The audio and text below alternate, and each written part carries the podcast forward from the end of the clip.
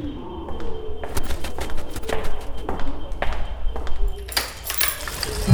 Dámy a pánové, vážení posluchači, tady je Sara Polak a vítám vás u dalšího dílu podcastu Tajemství Národního muzea. Dnes jsme tady s mým starým známým eh, Martinem Sekerou, kterého už jste měli tu čest slyšet v podcastu o babičce eh, a jejím prvním vydání. Eh, je to ředitel knihovny Národního muzea a dnes titulek našeho podcastu má název Nahlédněte do hlavy našeho největšího romantika. Bohu dík, pro mě jako antropologa to nemyslíme obrazně, myslíme to doslova, že se budeme bavit o lepce eh, Karla Hinka Máchy. Martine, já vás tady vítám. Dobrý den a také děkuji za pozvání. Já bych to možná vykopla Karlem Hinkem Máchou jako takovým, ať se tady všichni zopákneme dějepis. Můžete nám ho krátce přiblížit? Tak já se chytím té lepky. Vy jste řekla, že ji budeme dnes vykládat nebo povídat si o ní z toho fyzického hlediska, ale samozřejmě eh, lepka má obsah a to je mozek. I když bychom s tím ve vztahu k Máchovi mohli polemizovat, tak právě jeho dílo se řadí k předním výkonům romantického básnictví i prózy v našem českém jazykovém kontextu. Ale pak je také nutné poznamenat, že to byl člověk inspirativní, i když konfliktně inspirativní pro své současníky.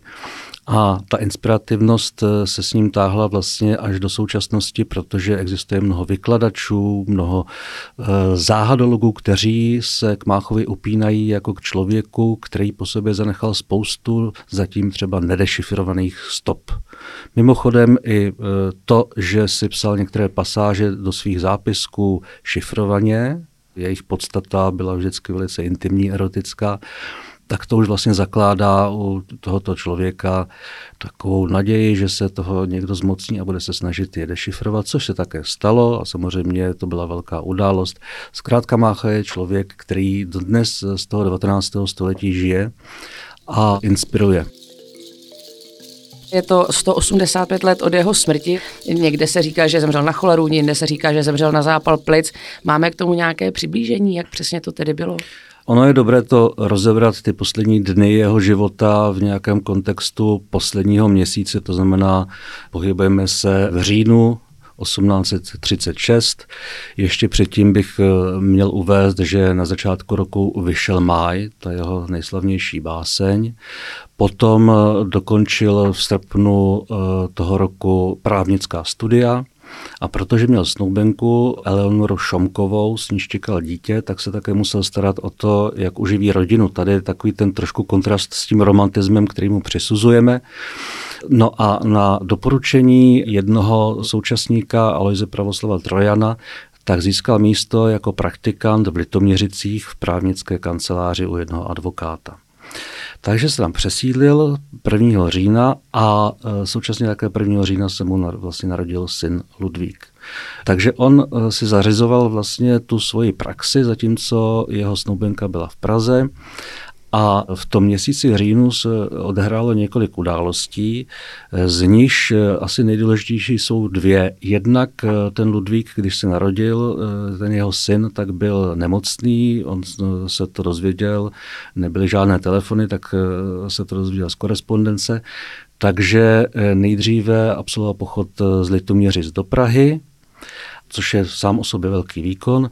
A potom 24. října, když seděl na vrcholu Radobílu, což je kopec nad Litoměřicemi, tak si všiml, že v Litoměřicích hoří a spěchal pomoci hasit požár.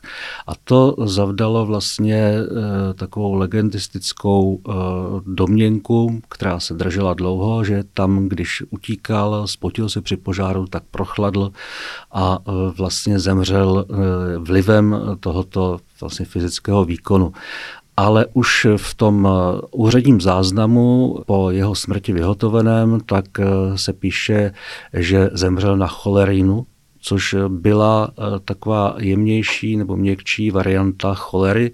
Cholera to byla nemoc, která byla velice rozšířená po celé 19. století a projevovala se tím, že se člověk dáví a že se dehydratuje, protože má průjmy. Takže se ukazuje, že ta příčina byla pravděpodobně cholera. A že samozřejmě ty výkony, včetně toho hašení, tomu vůbec té nemoci neprospěly, možná ji uspíšily. Zajímavé ještě z té doby je, že jeho pohřeb se konal velice brzo, také s ohledem na to, aby se nešířila ta nákaza.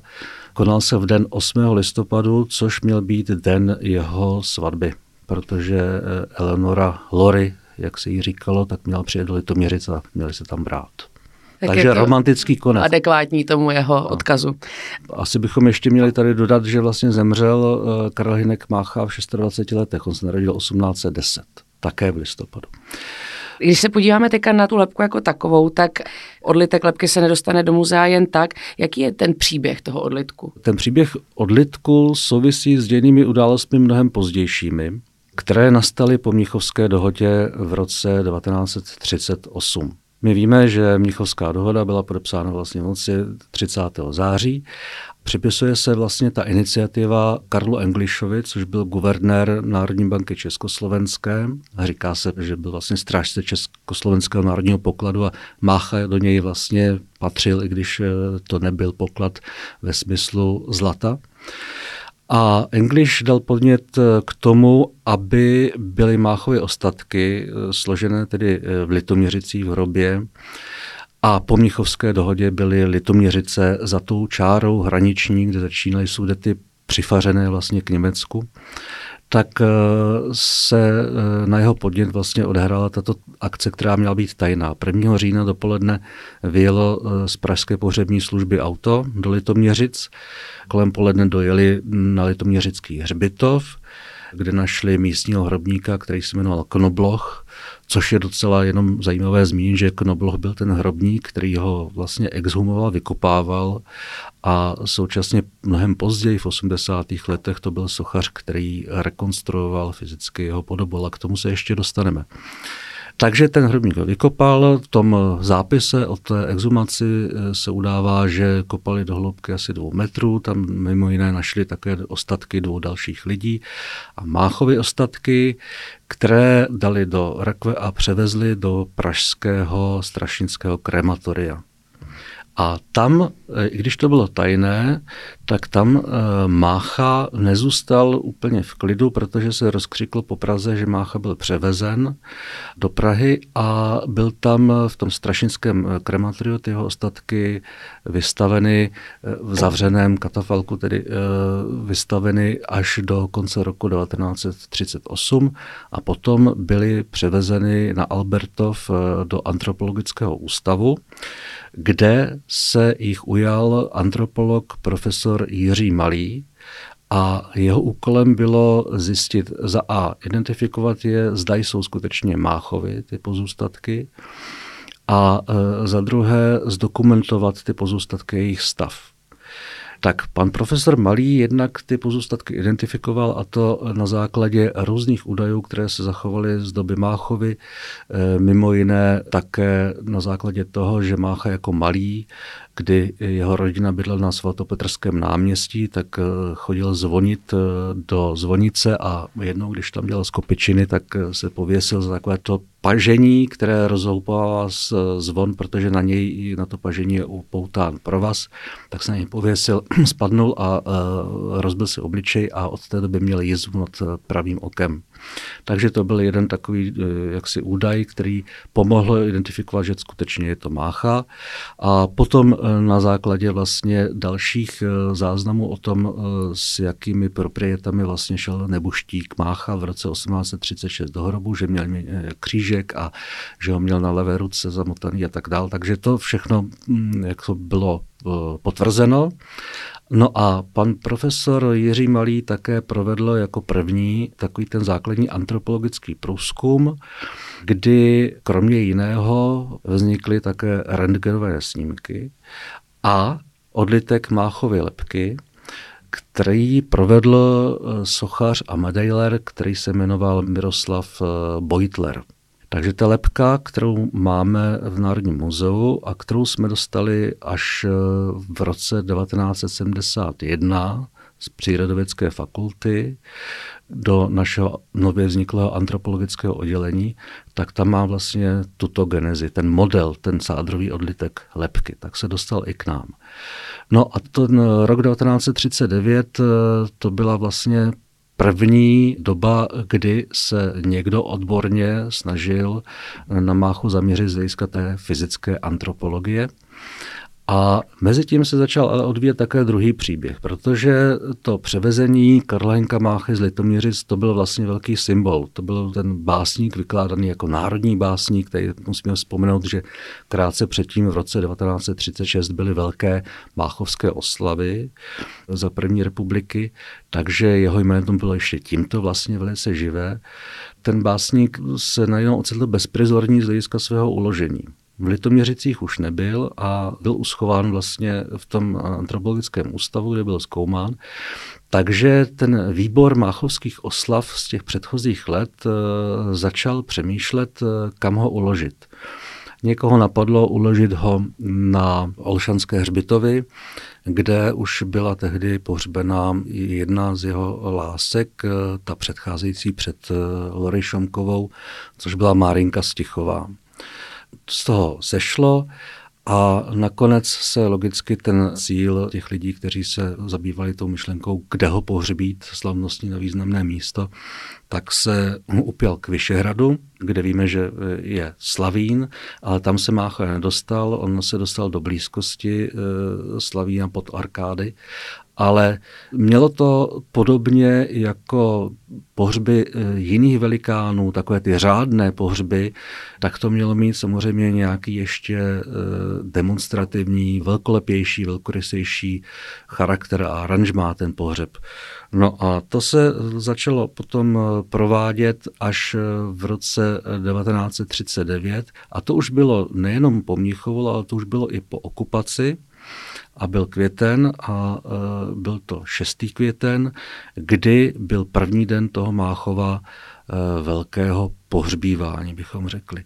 Ráno byl totiž toho 6. května vystaven v Panteonu Národního muzea, což právě, jak jsem říkal, navazovalo na to aranžmá velkých národních pohřbů, před ním to byl třeba Jirásek, e, další, další osobnosti. K tomu ten Panteon od eh, svého počátku také sloužil, že to bylo takové slavnostní místo, eh, kde byli vystaveni, aby se jim mohli lidé, zejména Pražené, poklonit a potom byli od, odvezeni na místo svého pohřbení.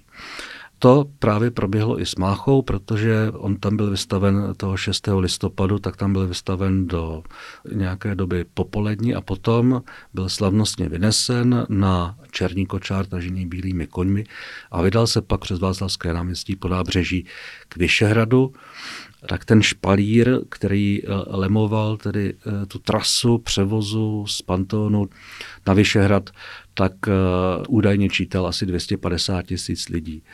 Takže ten básník jakoby promluvil po druhé do dějin posmrtně, protože se to stalo v okamžiku, kdy byl čerstvě vlastně Československo, kdy byl československý stát proměněn v protektorát Čechy a Morava. A e, bylo to svým způsobem jaksi vyjádření nesouhlasu a jakéhosi vzdoru proti této okupaci. V Panteonu se mu mimo jiné šel poklonit tehdejší nový státní prezident doktor Hácha. Podobně slavnostně potom proběhlo to pohřbívání na Vyšehradě, kam si lidé, pokud chtěli se účastnit a být vlastně v nějaké blízkosti toho aktu, tak si museli koupit lístky. A také slavnostní řeč toho probošta, který mluvil na drakví, tak byla hodně vlastenecká a byla mu později přičtena na vrub a on strávil další roky v koncentráku. Takže k Máchovi a k tomuto jeho osudu vlastně posmrtnému se přidružily i další osudy a další příběhy. Myslím si, že je to součást romantického odkazu Karlenka Máchy, že takto působil, jakoby povstal z hrobu, i když ne o své vůli, v podstatě logicky tak připojuje k jeho tomu žitému osudu. My jsme tady zmiňovali jeho syna a jeho ženu a i vlastně tu jeho předchozí lásku. Jaký byl ten jeho život, nebo potom i po jeho smrti, jak se s tím vypořádalo jeho okolí? Byl výrazný už za svého života, myslím eh, osobnostně. Byl výrazný v tom, že byl povahově zřejmě velice vznitlivý, popudlivý, ve vztahu k ženám žárlivý.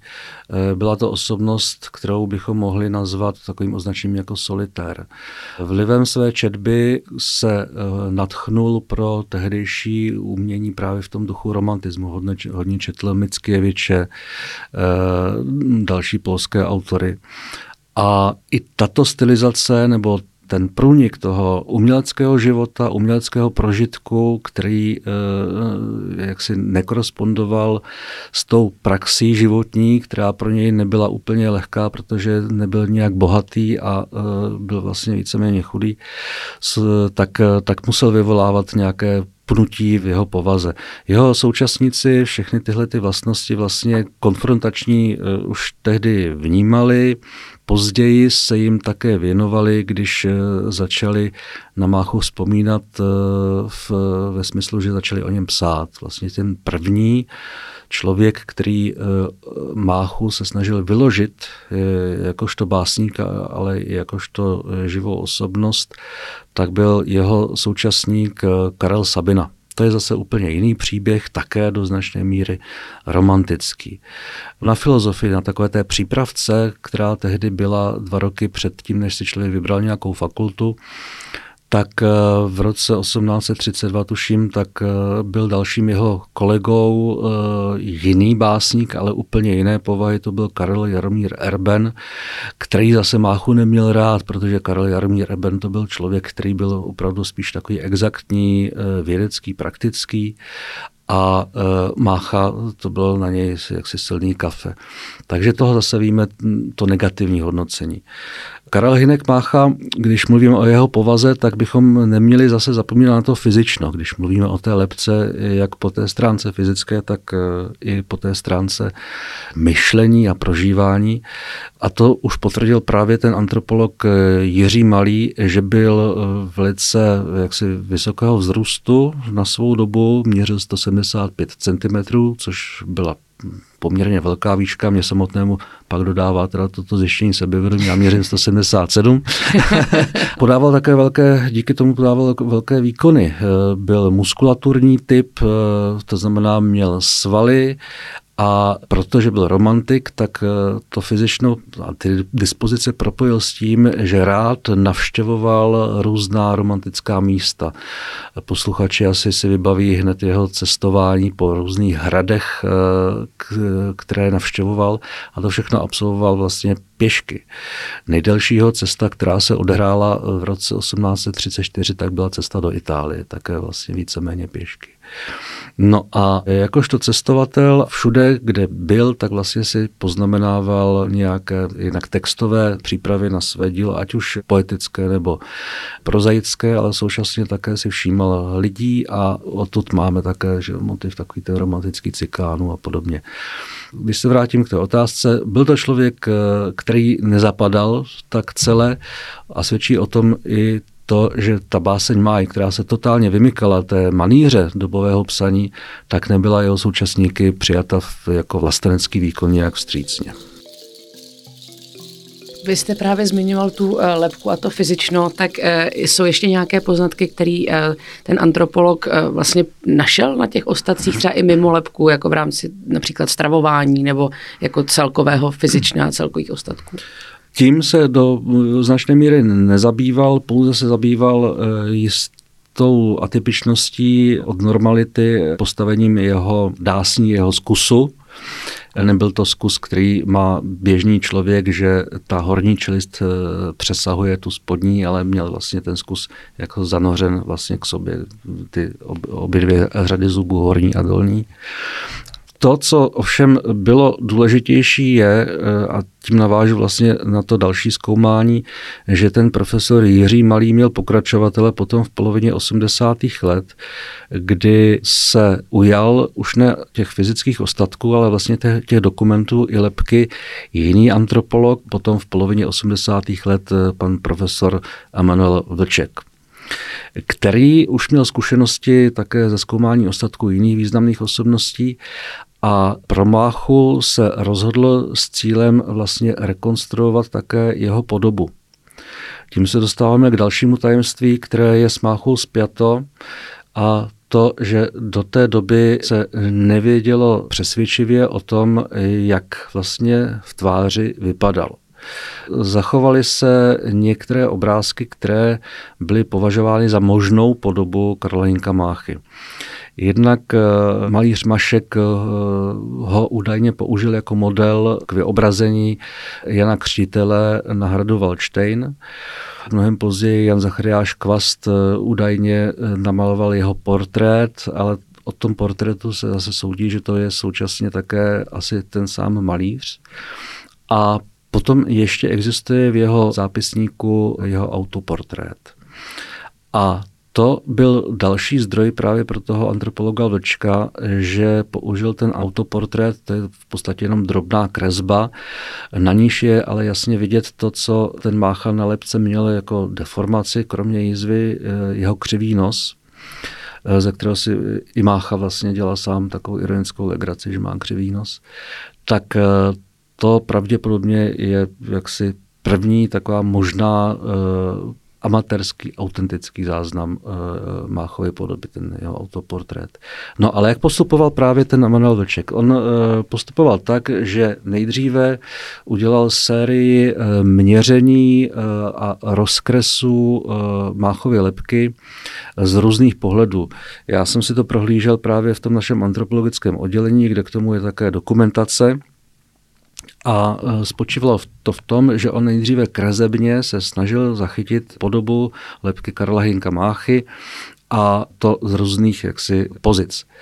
Potom vyzval ke spolupráci Milana Knoblocha, což byl sochař, No a pan profesor eh, Emanuel Vlček, když měl hotové ty rozkresy, tak eh, potom ještě vyznačoval eh, tloušťku a umístění a sílu tkání na té lepce. A pak už to závislo vlastně na tom sochaři, jak z těchto nákresů a rozměrů vytvoří to skutečné vlastně poloumělecké a polo v podstatě vědecké rekonstrukce Máchovy lepky. Vytvořili to tak, že nanášeli vlastně jednotlivé vrstvy na ten e, model, který e, byl vytvořen na základě toho sádrového modelu a na základě těch rozkresů, e, tak doplňovali další tkáně, potom i vlastně vlasy. A tak vznikla ta uh, rekonstrukce, která nese ty typické znaky, což je zejména výrazná brada, výrazné čelo a výrazný křivý nos, který měl Karel Hinek Mácha.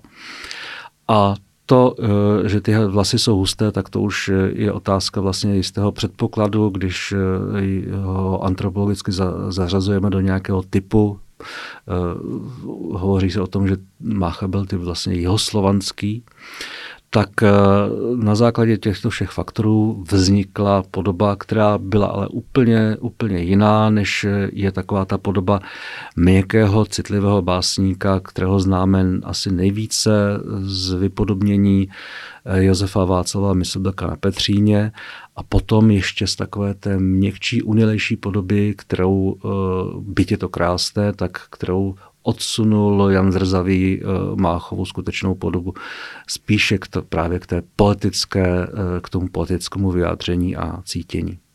Vy jste to tak krásně vykreslil, budou moct eh, návštěvníci muzea mu přijít takhle tváří v tvář? My nevystavujeme tu podobu rekonstruovanou, to znamená tu bronzovou, to, že na základě té sádry potom byla odlita bronzová podoba eh, Karla Hinka Máchy, ale my vystavujeme přímo ten odlitek lepky z toho roku 1939, který se k nám dostal právě z té přírodovědské fakulty až v 70. letech.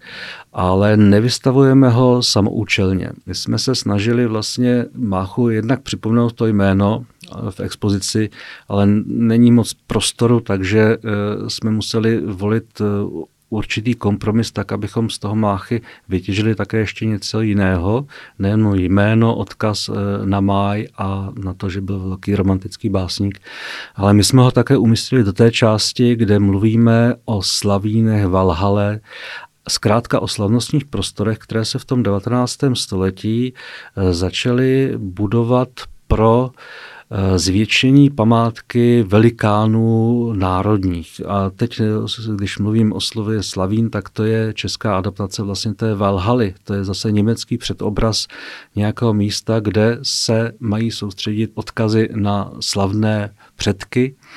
Takže ten eh, český slavín, ten má fyzické vyjádření v podobě staveb na více místech, ale Možná znáte třeba takový ten pokus o Slavín e, za Mělníkem, tu padly želízy. Ten český Slavín je svým způsobem vlastně nejvýrazněji zhmotněn právě v Panteonu eh, Národního muzea. To je ta slavnostní síň, kde pokud tam posluchači byli, tak viděli, že tam spousta soch těch velikánů a, a byst. A je to takový světský chrám. Takže eh, Mácha je umístěn do tohoto místa, kde mluvíme o této problematice. Jak si předci v 19. století jati tím, že historie je strašně důležitá pro současnost a že si musíme tu historii hýčkat a její reprezentanty, na které nemáme zapomenout, máme nějakým způsobem vlastně sakralizovat, to znamená eh, dávat jim větší význam než jenom ten pozemský, ale musíme je umístěvat do toho nebe, do toho českého nebe v uvozovkách, tak eh, to máme v Panteonu. Paradox je, že e, Mácha se nikdy do toho našeho panteonu Národní muzeu nedostal. Nikdy tam prostě nebyl umístěn. E, když jsme po rekonstrukci tu koncepci panteonu se snažili nově vlastně nějak vystihnout, tak jsme ji uzavřeli v podstatě těmi osobnostmi, které tam byly umístěny v době první republiky a dále ne. Takže neprosadila se ta koncepce, která Máchou počítala a kterou sformuloval kolega historik z Národního muzea, pan doktor Sršeň. Tady je jenom odběh, proč jsme vlastně ten Panteon uzavřeli. Víceméně eh, jsme se také trošku obávali, že v budoucnu může být do Panteonu nával, protože víte, že lidé rádi se snaží zvětšnit eh, i v podobě nějakého slavnostního umístění, nějaké památky, památníku a podobně významné lidi a může to být i eh, jaksi motivováno různými tlaky politickými, protekcí a podobně. Takže Mácha tam není a svým způsobem to umístění do expozice je možné brát vlastně jako satisfakci za to, že ta Mácha není, ale je v blízkosti, je vlastně v prvním sále, který hned navazuje potom na Panteon a je věnován tomu zakončení expozice dějiny, to znamená tomu 19. století. Takže Mácha a jeho lepka, taková věc, která na, jednu stranu člověku odpozuje, tak ona tady hraje v té expozici vlastně vyprávěcí roli do více časových rovin. Já moc děkuji, dámy a pánové. Eh, myslím, že až přijdete tváří v tvář eh, tomu odlitku, tak si vzpomeňte na tento podcast. Byl to přece jenom také jenom člověk, který byl mladý, vášnivý, eh, neuvěřitelně nadaný a ten jeho životní příběh tak je něco, co je důležité si spojit i právě s tím objektem, nejenom ho fetišizovat, ale přesně jak tady již padlo, tak chápat ho v nějakém kontextu českých dějin a i vlastně naší současnosti. Ještě jednu děkuji Martinu Sekerovi, že se za námi dnes po druhé zastavil. A Já také děkuji. S Karlem Máchou se můžete vidět v expozici Dějiny, kterou pro vás připravujeme a spolu zároveň můžeme oslavit jeho 185. Eh, výročí smrti, které bylo teď 6. listopadu. Dámy a pánové, budu se těšit u dalšího dílu Tajemství Národního muzea. Zatím se mějte krásně a nashledanou.